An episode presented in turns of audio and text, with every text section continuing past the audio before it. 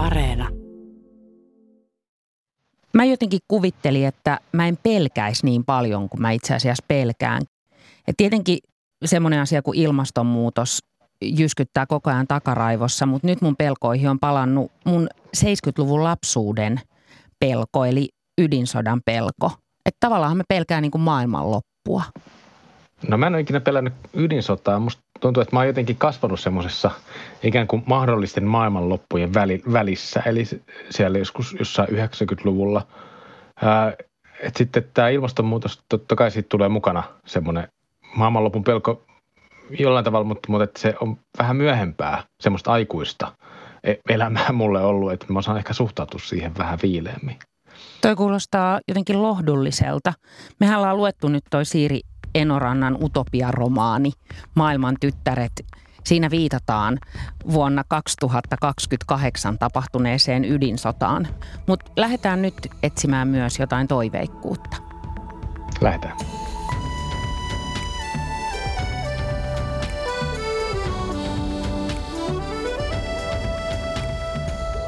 Tervetuloa lukupiiri Tullustujat Kylmälään. Mä oon Pietari Kylmälä ja tämä lukupiiri on tarkoitettu kaikille meille lukijoille ja lukemisesta haaveileville. Ja mä oon Anna Tulusto. Tässä lukupiirissä luetaan viikoittain kirjoja vakiovieraiden kanssa ja tällä kertaa avataan uusia maailmoja viestintäsuunnittelija Heli Kataisen ja viestintäpäällikkö Kyösti Haagertin kanssa. Moi. Moi. Moikka. Nyt me ollaan tosiaan luettu Siiri Enorannan utopia-romaani Maailman tyttäret – ja tämän kirjan meidän podcastin kuulijat äänesti tuolla Instagramissa tässä podcastissa käsiteltäväksi kirjaksi. Mitkä on Helia Kyösti ja Pietarikki teidän päällimmäiset fiilikset maailman tyttäristä? Onko se maailman loppu vai toiveikkuus? No kyllä mulla on sellainen toiveikkuus. On mulla ollut vähän sille kahtiajakoisia fiiliksiä tästä kirjasta, mutta mä luulen, että mä luin tämän silleen tosi oikeaan aikaan, että mä saan jotain sellaista lohtua ja rauhaa, jota mun ehkä vähän ahdistuneisuuteen taipuva mieli tällä hetkellä tartti. Mutta sitten samaan aikaan tämä tämmöinen sopusointuinen maailma tuntuu ehkä tällaiselle ei aina niin optimistiselle tyypille vähän vaikealta ottaa vastaan. Mitäs Kyösti? No kyllä mä oon vähän niin kuin Helin kanssa samaa mieltä, että tämä herätti niin kuin monenlaisia tuntemuksia. Mutta siis mun on pakko sanoa, että, että aivan huikean visuaalisen ja niin kuin silleen niin kuin visuaalisen herkullinen kirja, että kannattaa ehdottomasti tästä tehdä joku pitkä TV-sarja. Ja mua harmittaa todella paljon se, että, että, että Enoranta on suomalainen kirjailija, koska jos hän olisi jenkkikirjailija, niin taisi ehdottomasti jo, tästä olisi jo olemassa sopimus ja tätä tehtäisiin jo leffaksi tai elokuvaksi. Joo, mä mietin ihan samaa, että niinku, mä todellakin haluaisin nähdä tämän sarjana tai leffana, mutta sitten mietin, että tähän tarvii todella paljon rahaa. Eli niin kuin, not gonna happen. Ei onnistu täällä Suomessa ehkä. Ei. Maailman tyttäret kertoo vuodesta 2130 maailmassa, joka on siis toipumassa kolmannesta maailmansodasta. Tästä sodasta on sata vuotta ja se toipuminenkin on hidasta joskin siinä ollaan ehkä aika pitkälläkin, ma- maapallo on toisaalta myös muuttunut myös ilmastonmuutoksen takia aika erilaiseksi paikaksi kuin mitä se meille, meille on. Maailman tyttärissä viisi nuorta naista kohtaa tämmöisellä eräänlaisella niin yhteisöterapia-leirillä. Kaikki on kokeneet menetyksiä ja hakee sitten lohtuu toisistaan.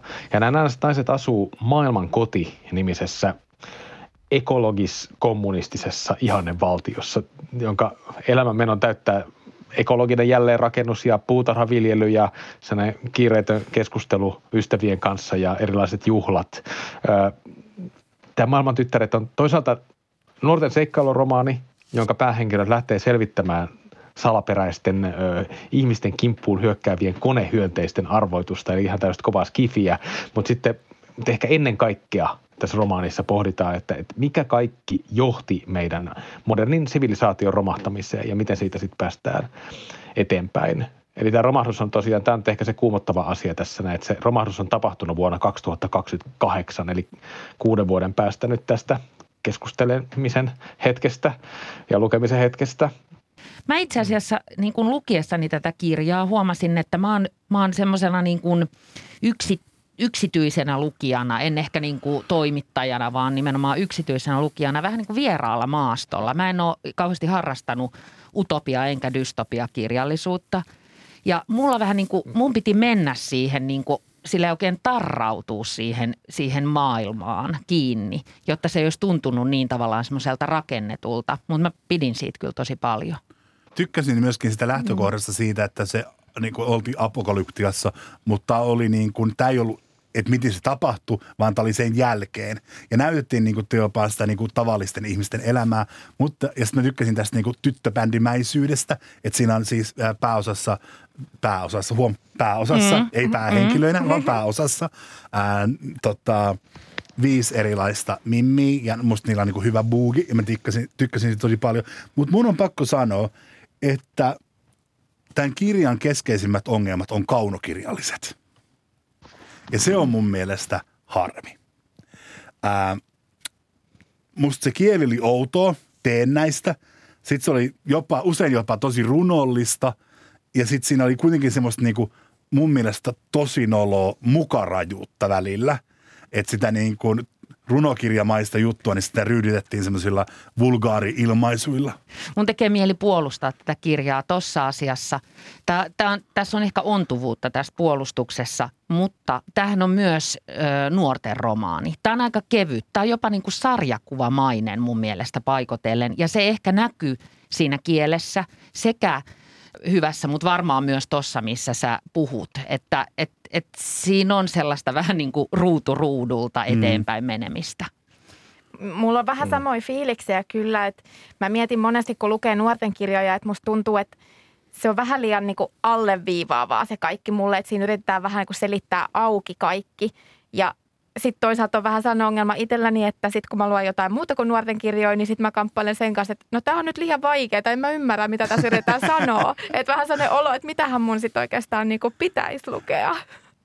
Joo, mun mielestä tämä kans niinku tasapainotteli semmoisen selkeyden ja, ja ikään kuin kaiken auki kirjoittamisen ja sitten semmoisen jotenkin vähän, äh, mitä se on, monimutkaisemman niin kaunokirjaisen il, il, ilmaisun kanssa. Mutta mä jotenkin hyväksyin sen, että okei, tämä on nuorten romaani, että ei välttämättä tarvitse olla niinku mitään muuta. Että että että se on ihan hyvä, että että että kirjailijalla on niinku sille aika selkeä kuva siitä, että mikä se yleisö on ja, ja ke, ke, minkälaisia ihmisiä sen, sen kirjan parissa, parissa tulee viettää aikaa.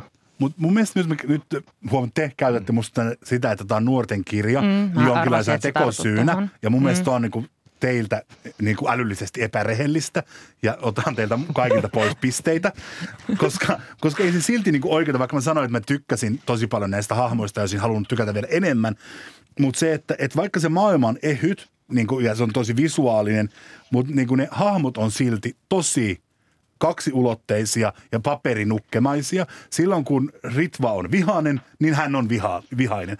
Kun hän on kiva, niin hän on tosi kiva. Mä arvasin, että sä saat meidät kiinni siitä, että me jotenkin ajatellaan, että, että, että nuorille tai lapsille. Tätä kirjaa voisi itse asiassa sen synkistä aiheista huolimatta suositella aika tosi nuorillekin, niin että että että se olisi jotenkin antaisi jotain vapauksia kirjoittaa sitaateissa huonommin tai kevyemmin. Ei se niin ole, mutta mä, mä ehkä mä näin sen enemmän semmoisena visuaalisena tyylinä. Mutta hei, mennään eteenpäin, koska, koska itse asiassa... Ei, mä haluan sanoa vielä. Älä, älä mm. ota, ota vielä. Mä haluan sanoa, mun mielestä nuoret on mm, niin kuin, mustavalkoisia. Mä tunnistin ainakin näistä, näistä nuorista naisista niin kuin täysin niin kuin sen itteri jotenkin ton, ton ikäisen. En, nyt, nyt me ei päästä eteenpäin, koska mä joudun vasta väittämään sulle, että ei se kyllä ihan niin ole. Mä, mä elän aika paljon nuorten ihmisten kanssa ja se ei ihan niin ole, mutta siis ton – tämän niin kuin visuaalisuuden ja tämän tietyn tällaisen keveyden lisäksi, niin tämä kirjahan esittelee aika raskaita teemoja ja aika painaviikin ajatuksia. Yksi tämän kirjan henkilöistä pohtii, tämä itse asiassa nauratti mua myös. Millaista on elää maailmassa, jossa yhä roikutaan opportunistisen kapitalismin kuolinkamppailuaan käyvässä ruhossa? Ja niin kuin Pietari tuossa alussa jo sanoi, niin tämä kirja käsittelee ihmiskuntaa koskevia tosi isoja kysymyksiä ja tuo taitaa olla niistä yksi. Kun Siiri Enoranta sai muutama vuosi sitten Finlandia-palkinnon semmoisesta seikkailufantasia-romaanista kuin Tuhat kuolevan kirous, niin hän suomi silloin haastatteluissa kapitalistista maailmankuvaa ja nyt tämä kapitalismin kritiikki on yksi tämän kirjan teemoista. Miten tämä kolahti teihin? No mun mielestä tämä on tämän kirjan yksi ehdottomimpia – heikkouksia. Ja tämä on mun mielestä niin kuin lähes aina, kun taiteilijat puhuu yhteiskunnasta ja yrittää puhua politiikasta, niin ne ei vaan niin kuin osaa. Ja huomaa sen, että, että tämä ei ole niin kuin heidän vahvinta osaamista. Esimerkiksi tässä tämä niin kuin yhteiskunnallinen selitys on niin ohut ja huono, haloo, että ei ole mitään, niin kuin siis kapitalismia, ei me eletä kapitalismissa tällä hetkellä. Se, se, ei ole, niin kuin, se on tieteellisesti väärä termi kuvaamaan tätä juttua. Ja mun mielestä tässä on niin kuin tosi paljon semmoista väsynyttä, vähän semmoista kommunistista taiteilijahapatusta, joka niin kuin, musta olisi ollut paljon parempi, kun ei olisi menty semmoiselle pinnalle, missä ei niin kuin hän pystynyt selkeästi hoitaa. Oletko noin kriittinen? No mä en ole ehkä ihan näin kriittinen. Mä mietin, että että ehkä se, että tämä oli niinku utopia, niin tuntui vähän niinku hankalat, että ehkä siitä tuli jotain semmoista fiilistä, että no nämä jutut on jotenkin vähän naiveja, kun me ei ole totuttu ehkä kauheasti lukemaan utopiaa, vaan nimenomaan sitä dystopiaa mm. ja kaikkea, kaikki tuhoutuu ja kaikki on kamalaa. Niin, niin kyllä mä niinku saan tuosta kiinni, mutta sitten mä mietin, että että voiko se johtua siitä myöskin, että ehkä me ollaan tämän kapitalistisen maailman mm. kyllästämiä ja me ollaan niin, niin ei täällä ole kapitalismi, ei Suomessa ole kapitalismia. No minä olen eri mieltä Täällä tästä. on markkinataloutta, mutta ei täällä kapitalismia. Siis määritelmällisesti. Mm. Ja, mutta mä, mä niin ehkä jatkan tästä. Mm. Mun mielestä niin tämä kirja on vahvimmillaan silloin, kun tämä kuvaa toimintaa ja tekemistä, mutta vähemmän silloin – Tämä on heikommillaan silloin, kun tämä puhuu ajatuksista, koska ne ajatukset on aika usein naiveja. Ja mun mielestä tuossa kirjan lopussahan näkyy aika hyvin, että siinä vähän niin kuin juostaan, että, siinä on niin kuin, että se, on niin kuin, se lopun pohdunta on niin kuin vähän kasa-aiheita ja teemoja, joista musta tuntuu, siis mä en tiedä, mutta musta tuntuu, että ne on niin kuin aiheita ja teemoja, joista se kirjailija olisi halunnut, että se mm. olisi puhunut. Mm. Niin, niin. se niin kuin loppuun yritti ahtaa ne vielä, että hei huomaat, mä oon maininnut myös tämän. Sitä on nimenomaan kokoelma erilaisia yhteiskunnallisia, ää, poliittisia teemoja. On tämä koko, koko niin kuin, tämmöinen niin kuin vasemmistolainen ää, utopia ää, kehystys ja sitten puhutaan paljon just niin kuin feministisistä kysymyksistä, seksuaalisen itsemääräämisoikeuden kysymyksistä, tämmöisistä erilaisista niin kuin jotenkin parisuhdemuodoista, suhdemuodoista ja et jotenkin tosi niin kuin tyypillisiä ja tunnistettavia keskusteluja niin nykyajalle. Et ehkä se oli vähän semmoinen, tai sille jollain tavalla mulla oli sellainen olo, että tämä on vähän sellaista käyttökirjallisuutta. Semmoista, että, että jos, jos on niin kuin kiinnostunut jostain tämmöisistä ehkä niin kuin vasemmistolaisista teemoista, niin ehkä tämäkin voi sitten niin kuin kiinnostaa, kiinnostaa tämä kirja. Mutta ei mulla sellaista fiilistä tullut tästä näin, että, että näis mitenkään kauhean silleen jotenkin – jotenkin, että tässä kauhean niin kuin, jotenkin sellaista niin kuin universaalia pohdintaa niin kuin ihmisen, ihmisen osasta tai, tai semmoista, että et, et ehkä se vähän niin kuin jäi silleen niin kuin kapeaksi tämä, tämä ihmiskunnan tulevaisuuden niin kuin pohdinta siinä mielessä. Vähän ehkä haastavaa oli se, että siinä oli tosiaan, niin kuin sä Pietari sanoit, niin paljon niitä kaikkia mm. teemoja, jotka oltiin haluttu siihen, siihen ahtaan mukaan. Öö, mä mietin, että niin kuin – tämä utopia ei kyllä todellakaan ole niin kuin helppo laji, kun, kun itsessäkin niin kuin tunnistaa semmoista niin kuin ärsytystä tätä kohtaan, että et, asiat ei koskaan voisi mennä näin, koska ihmiskunta on oikeasti niin perseestä. Mutta mut sitten tota, mä mietin jotenkin tässä, että et ei se ole niinku se ehkä tämä pointtikaan, että olisi jotenkin millään tavalla uskottava kuvaus jostain tulevasta, vaan ehkä se, niin kuin, mitä mä itse ainakin ajattelen, niin että ehkä houkuttelee toivomaan jotain tietynlaista tulevaisuutta ja toimimaan mm. sen saavuttamiseksi. Ja, mm. ja sitten sit ainakin mulla on vähän sellainen ongelma, että, että mä en aina osaa oikein tiedä tai osaa kuvitella, että mikä se vaihtoehto asioille, jotka nyt vallitsee, niin olisi. Niin tämä sitten antoi jotain ehkä ajatuksia ja ideoita. Mä, mä luin, jos mä palaan vielä tähän kapitalismi tai ehkä oikeasti oikeampi sana tästä nykyyhteiskunnasta on se markkinatalous, mutta tässä kirjassa puhutaan kapitalismista. Niin, niin jos mä palaan siihen, niin mun mielestä mä, mä näen ihan hyvin sen, että, että tietyllä tavalla ehkä vähän lapsellisesti käsiteltiin sitä aihepiiriä, mutta, mutta se sitten toisaalta ne a, teemat, jotka tässä teoksessa kytkeytyy siihen. Esimerkiksi tässä on sellainen väite, että kapitalistinen maailma on ajanut meidät vähitellen ympäristötuhoon. Niin ne on juuri niitä aiheita, mistä esimerkiksi mä kuulen nyt nuorten puhuvan ja mitä ne pohtii. Ja, ja, ja, ja ihan on syytä meidän aikuistenkin pohtia ja me pohditaan niitä. Siis... Että tietyllä tavalla mä ajattelin, että tämä aika sillä lailla niin kuin kevyesti, mua ei suututtanut tämä kirja missään tapauksessa siinä, mutta tämä kirja aika kevyesti – kuitenkin heittää jälleen kerran semmoisen vaihtoehdon, että entäs jos olisikin näin? Sitähän se musta kysyy. Ehdottomasti. Mm. Ja se niin kuin esimerkiksi, että niin kuin, ja siinähän niin kuin oltiin tosi lähellä semmoista niin kuin ekofeminististä ajattelua Kyllä. sille, että, että se miten me niin kuin, ää, väärinkäytetään luontoa, niin on suhteessa niin kuin sukua niin kuin patriarkaatin toiminnalle niin kuin sukupuolten suhteen ja niin kuin erilaisten vähemmistöjen suhteen. Siis kaiken tämän minä ymmärrän mm. yhteiskuntatieteitä mm. opiskelleena – mutta tästä kirjasta se ei niin kuin välittynyt. Mutta mun on pakko sanoa, että mä odotan, että tästä tulee jatkoosa. Ja aion ehdottomasti lukea sen, koska siis mä oikeasti tykkäsin tästä maailmasta. Mä rakastin sitä, että nämä hahmot, tämä maailma oli niin ehyt ja se oli niin todellinen. Ja siis se oli musta niin, niin kuin, ja mä vaan niin kuin, jotenkin mä voisin nähdä, että tämä on semmoinen niin kuin alku suurelle niin kuin seikkailuromaanisarjalle – koska tämä on musta niin kuin, ja mua kiinnostaa tietää, että miten niiden niin kuin mimmien väliset niin kuin suhteet kehittyy ja mitä seuraavaksi ne tulee niin sanotusti ratkoa. Mutta mä toivon ihan tonnina, että, että seuraavalla kerralla Siiri Enoranta keskittyy myöskin niin kuin sit kaunokirjallisuuteen enemmän. Ison semmoisen jännitteen tuo se, että, että tämä utopia – ei ole niin kuin mahdollinen ilman sitä, että se kolmas maailmansota on syttynyt. Että kaikki mm. on niin kuin menetetty. Tarvittiin puhdas pöytä. Tässä, niin, tarvittiin jotenkin puhdas pöytä ja tarvittiin semmoinen niin esimerkki näyttämään, että kuinka jotenkin niin kuin vaarallinen ja, ja, ja tuhoon tuomittu meidän nykyinen ö, maailma mm. ikään kuin on. Et siinä, on siinä on vähän semmoista, niin kuin, että vaikka tämä, vaikka tämä on niin utopia, joka, joka pyrkii näyttämään ikään kuin positiivisen kautta, että toisenlainenkin maailma on niin kuin mahdollinen, niin, niin silti, silti tässä on vähän semmoinen fiilis jo, paikoitelle, että, että, että katsokaa – että tuho on tulossa. Semmoinen tietty, fat, vähän niin kuin melkein fatalistinen pes, pes, tai pessimistinen, se on niin kuin dystoppinen mm. niin kuin pohjavire. Niin, no mutta niin, tätä sanotaan utopia-romaaniksi. Luitteko te tätä utopiana vai minä te luitte tätä?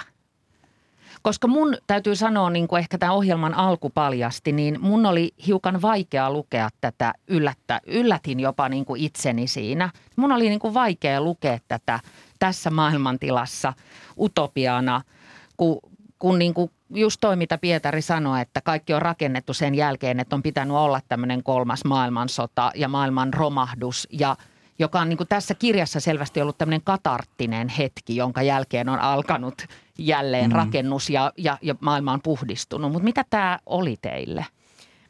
Mulle tulee siitä utopiasta ehkä mieleen myöskin sellainen, että se minkä mä otin utopiana tässä oli ehkä se ihmisten väliset suhteet toisiinsa. Se, että siellä halutaan oikeasti hyvää muille ihmisille. Et en mä jotenkin niin kuin jaksanut miettiä sit kaikkia näitä niin kuin maailman suurimpia teemoja, vaan mä mietin aika paljon sitä ystävyyttä ja, ja mm. sellaista mm. ihmisten välistä niin kuin kommunikointia, luottamusta, turvaa.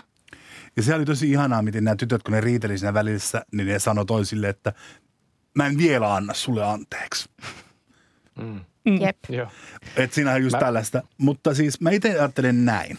Tämä ihmiskuva tässä romaanissa, niin se ei välttämättä ole mun mielestä hirveän positiivinen eikä niin kuin lämmin. Että jos mietitään, niin kuin, että kirjan viesti erätasolla on se, että ihminen tarvitsee aina uhan ja yhteisen vihollisen, mm. ei ole mun mielestä hirveän kiva viesti.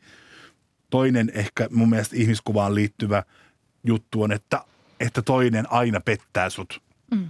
ennemmin tai myöhemmin niin ei ole musta kivoja viestiä ihmisestä. Mm. Mutta sitten kun sit se seuraa niin kun vähän jopa tämmöinen niin kristillinen käsitys siitä, mutta silti muista kääntää toinen poskesi.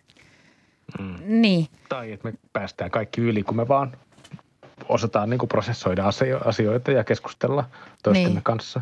Mutta ehkä mä luin niin. niin aika paljon tätä kirjaa sen, niin sen Ritva-henkilön kautta. Yksi näistä, mimme, Ritva näistä, näistä ei, kaksi näistä mimmeistä ei ole tota, sieltä maailmankodista, siitä utopiasta, vaan on, on semmoisesta ainoasta sen maailmankodin ulkopuolisesta valtiosta, sellaisesta saarivaltiosta, joka on just tänne niin kuin jotenkin vähän kuin vanhan maailman jäänne. Ja, ja sitä Ritva varsinkin on semmoinen, että se niin kuin katsoo jotenkin ulkopuolisesti sitä, sitä utopiaa. Ja sehän on hirveän tyypillinen tämmöisen utopiakirjallisuuden keino, että vieras ihminen, joku tämmöinen niin matkaa ja tulee sinne niin kuin utopiaan ja, ja katsoo, että miten, miten asiat voidaan toisella tavalla järjestää. Mutta se, kun se tulee sinne semmoiseen niin pöllämystyneenä silleen, että mitä nää, mikä tämä hippikommuuni oikein on, niin se, ne oli mun mielestä kaikkein hauskimpia kohtauksia kuitenkin siinä romaanissa. Et siinä, siinä päästiin vähän silleen semmoisen niin kuin hu- huumorin kautta jotenkin vähän kriittisestikin äh, tarkastelemaan sitä, että, että mikä on tämmöisen niin kuin jotenkin äh, suuren maailman selityksen,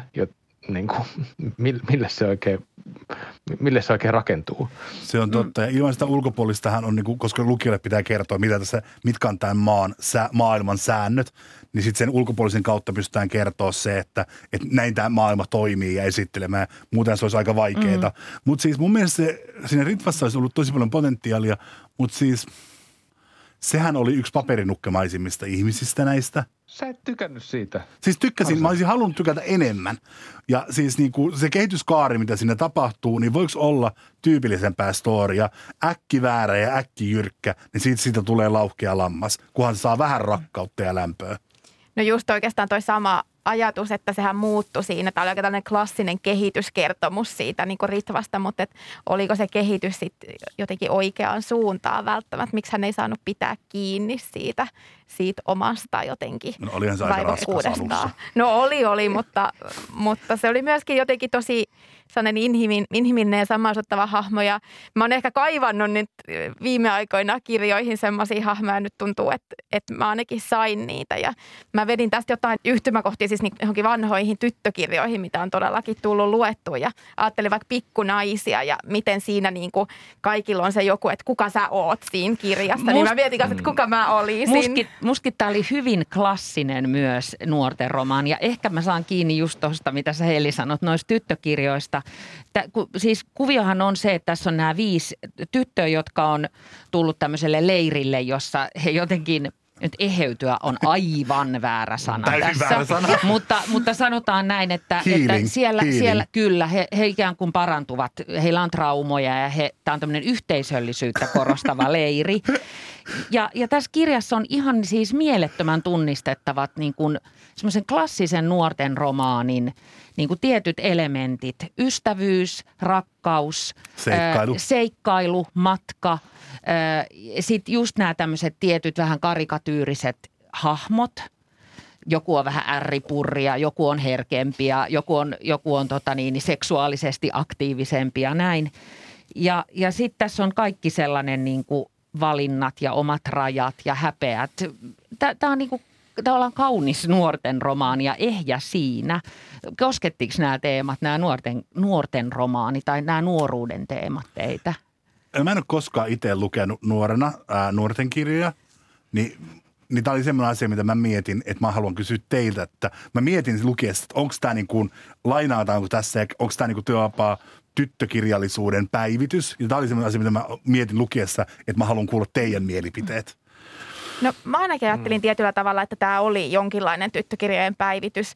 Öö, ja mietin just niitä tyttökirjoja, mitä itse on tullut luettua lapsena, niin on mä kaikista saanut jotain semmoisia voimaantumisen tunteita, vaikka ne on sitten sijoittunut tosi eri aikakauteen, vaikka mitä on itse elänyt. Niin kuin tässäkin kirjassa seikkaillaan aika eri ajassa. Kyllä. Ja mulla tuli sellainen fiilis, että mä aloin vähän miettiä kaikki mun omia virheitä, mitä mä oon vaikka tehnyt ihmissuhteissa. Oi. Ja sitten sit mietin sitä, että miten joskus menee vähän lukkoon lukkoon niiden kanssa ja, ja käpertyy itseensä johonkin itsesääliin, niin, tai su, alkaa suhtautua muihin epäreilusti, niin mietin, että haa, mulla on parannettavaa, mulla on ehkä myöskin keinoja siihen. Että tämä oli jotenkin niin kuin inspiroiva tässä ystävyyden kuvauksessa. Ja sä puhuit, Pietari, jotenkin hyvin koskettavasti minulle häpeän tunteista.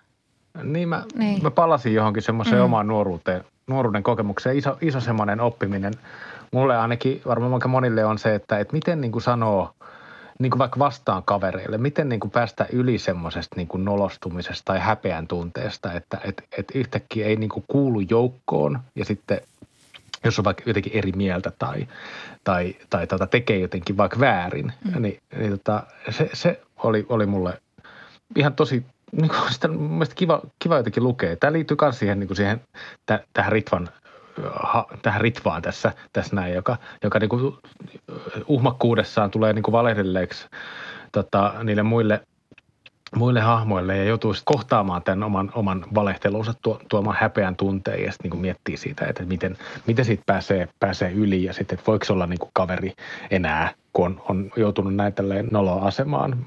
Mulle se oli niin kuin semmoinen tosi tunnistettava ihan, ihan kokemus, että, että, että tämmöisiä, tämmöisiä häpeää kohti ja noloutta kohti. Joo, mä mietin vaan, että, että tämä tavallaan tämä seikkailukirja, nuorten kirja, tyttökirja oli ehkä niin kuin se, mistä mä nautin. Että ne elementit oli ne parhaat tässä kirjassa. Mun mielestä ne oli parhaiten toteutettu ja se oli se, mikä mua kosketti. Mun on pakko äh, sanoa tällainen yksi lukusuositus vielä liittyen dystopia-utopia-aiheeseen. Mä luin Nuoresta voimasta, se on netissä tämä teksti, Janne Löppösen ihan mielettömän kiinnostavan esseen Tarvitsemme parempia dystopioita – jossa tota niin, niin se pohtii kirjallisuuden utopia-dystopia-asetelmia ja kirjoittaa, että romahduksesta puhuttaessa viitataan usein menneiden sivilisaatioiden nousuun ja tuhoon.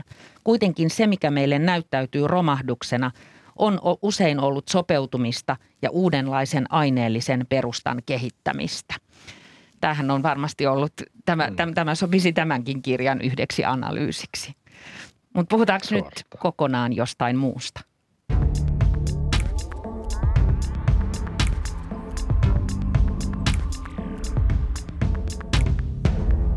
ysäribuumia on edetty jo pidemmänkin aikaa.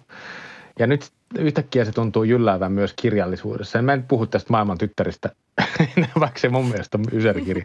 Mutta sitten jotain Suvi Vaarlan West End oli yksi. Ja nyt viime viikolla podcastissakin käsiteltiin Ida-Rooman hävitystä ja ensi viikolla käsitellään, käsitellään Johannes Ekholmin karmakoomaa, joka on hyvin niin kuin, tarkkaan sijoitettu 90-luvun loppuun, 2000-luvun alkuun.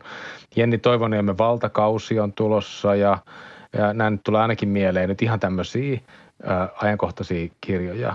Edetäänkö me teidän mielestä jonkinlaista kirjallisuuden ysäribuumia? Mä sanoin äkkiä Pietari sulle tämmöisenä niin kuin, hei, haluan kympin kaikesta. Jenni, va, niin. se Jennin kirja on ilmestynyt jo ihan kuukausi Mä, sitten. Joo, joo. Luen sitä parhaillaan. Mm. Mä just luin sen.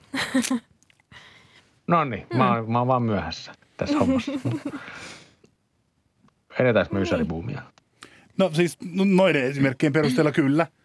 90-lukuhan on monille ihmisille – sellaista aikaa, jolloin vielä oli niin kuin aika kova meno ja kaikesta ei tarvinnut välittää. Se oli semmoista viattomuuden aikaa monessa suhteessa. Se oli myöskin hyvin epäpoliittista aikaa ja samalla se oli myöskin samaan aikaan myöskin tosi semmoista aktivismiaikaa. Se oli aikaa, mm. kun soijamaitoa tehtiin ää, sekoittamalla vettä ja soijaa jauhoja keskenään.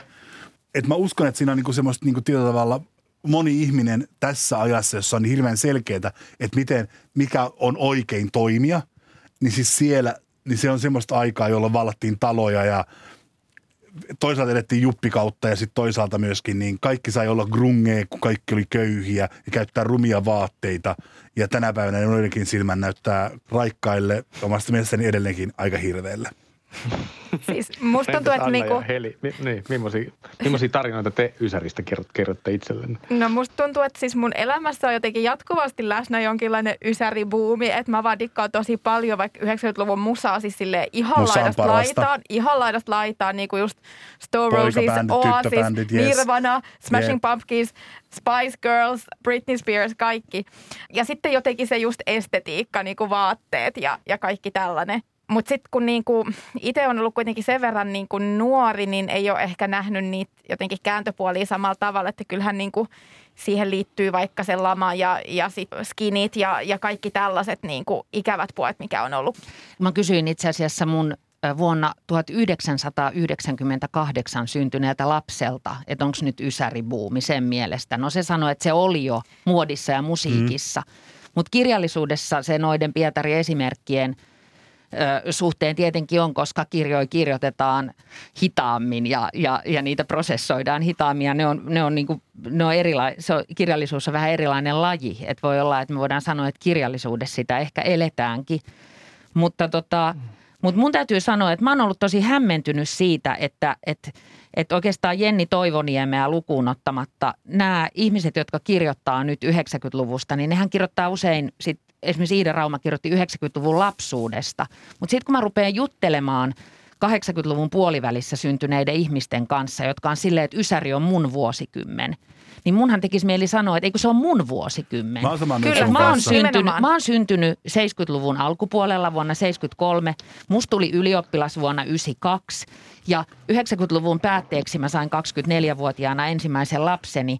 Ja mä oon tästä Ihan eri Pietarille raivonnut täällä Ylän käytävillä, kun mun mielestä hän on ottanut multa 90-luvun. Siis ihan ehdottomasti, koska Ysäri ei kuulu mulle Kiitos. mitenkään. Ei, mä oon mennyt peruskouluun vuonna 93 ja äh, mä oon ollut yläasteella 90-luvun lopussa äh, ja mä oon kuunnellut omia bändejäni ja kuitenkin asunut siis porukoiden luona, enkä mm. todellakaan ole saanut elää vapaan nuoren ihmisen elämää. Niin, ja mulle se ysäri on niinku sitä, että kuunnellaan spaissareita ja sitten tehdään joku tanssiesitys niiden tahtiin, mutta tämä jotenkin mun, niin. mun mielikuvissa mä näen sen ysäri jonkinlaisena toisenlaisena hohdokkaampana ja mä haluaisin sijoittaa itteni parikymppisenä sinne mm. ysärille. Ah, Nyt te ette kyllä pölli muut tätä mun omaa ysäri nostalgiaa, kun se on just mulle sellaista, niin kuin, tää nyt on tosi noloa jotenkin, mutta kun mulle, mulle 90-luku on sellaista niin kuin viettomuuden aikaa. Ei se nyt ollut niin kuin, niin, niin, se oli viettomuuden aikaa. niin kuin mä Koska sä sanoin. olit lapsi silloin.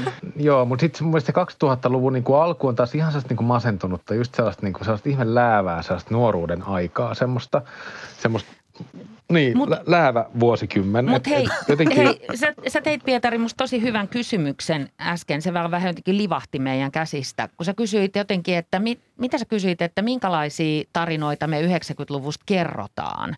Et jos me Niin, ajatellaan, että kirjallisuudessa kerrotaan niitä nyt kustantamot julkaisevat romaaneja, jossa 90-luku on joko, joku, mm. joko niin kuin, ö, lamaajan lapsuutta tai nuoruutta tai sitten se on ö, taidelukio hörhöilyä ilman ehkä sellaista erityistä suurta yhteiskunnallista niin kuin kehystä siinä välttämättä, niin mitä ne teidän ysäritarinat tois? Mut Siis, mä oon ollut Ysärillä siis 6- 6-13-vuotias. Ei mulla nyt hirveätä storeja Okei. ole. mutta, sä, mutta Heli visioi sitä kuitenkin niin, No, että, mutta tossa ne että sä oikeastaan näet niinku sen tuli. tavallaan. Niin, niin, niin. mutta mä sitten ajattelen, niinku, että, että oikeastihan mä, niinku, jos mä saisin päättää, niin mä sijoittaisin itteni vaikka jonnekin niinku Manchesteriin, niinku, silleen jonnekin coolien ihmisten kanssa bileisiin. 90-luvulle. niin, nimenomaan sinne, joo. mulle, mulle niin kuin 90-luvu on semmoinen niin kuin suuri henkäys. Jotenkin sellainen niin kuin maailma, maailman historiassa. Silloin kun jotenkin, mä en ihan usko siihen, että, historia päättyy, semmoisen amerikkalaisen kertomuksen siitä, että historia päättyi kylmän sodan loppuun, mutta, mutta kyllä siinä joku semmoinen iso katkos tietysti oli ja, ja, ja olikin. Ja 90-luku tuntui niin kuin ol- olevan sen, sen, sen takia sen, just niin kuin sellainen helppo, sellainen vähän niin kuin optimistinen vuosikymmen. Ja musta tuntuu, että toi on niin kuin semmoinen, semmoinen asia, mikä aika moni lamasta huolimatta jakaa tämä, tämä tämmöinen iso kertomus 90-luvusta. Niin, no mä... Ehkä. Njau. Mä Toi, kyllä. niin, mä, mä mietin sitä, että, että oma 90-luku oli myös yliopisto-opiskelu 90-lukua ja silloin niin kuin yliopistoihin ei kohdistunut esimerkiksi sellaisia leikkauksia kuin myöhemmin on kohdistunut. Se oli suht huoletonta elämää minulle, mutta kyllä ympärillä, mä muistan ihan hyvin, niin kun tapahtui isoja asioita. Esimerkiksi 90-luvulta mä rupesin tunnistamaan leipäjonot.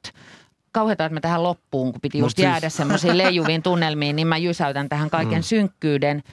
Nyt ajateltuna Neuvostoliiton romahdus oli iso asia niin kuin yleisessä ajattelussa, että mitä silloin tapahtui. Että kyllä silloin niin kuin monet asiat tutisi, siis Kyllä, en, en puhu hyvästä ja huonosta, narisi liitoksistaan.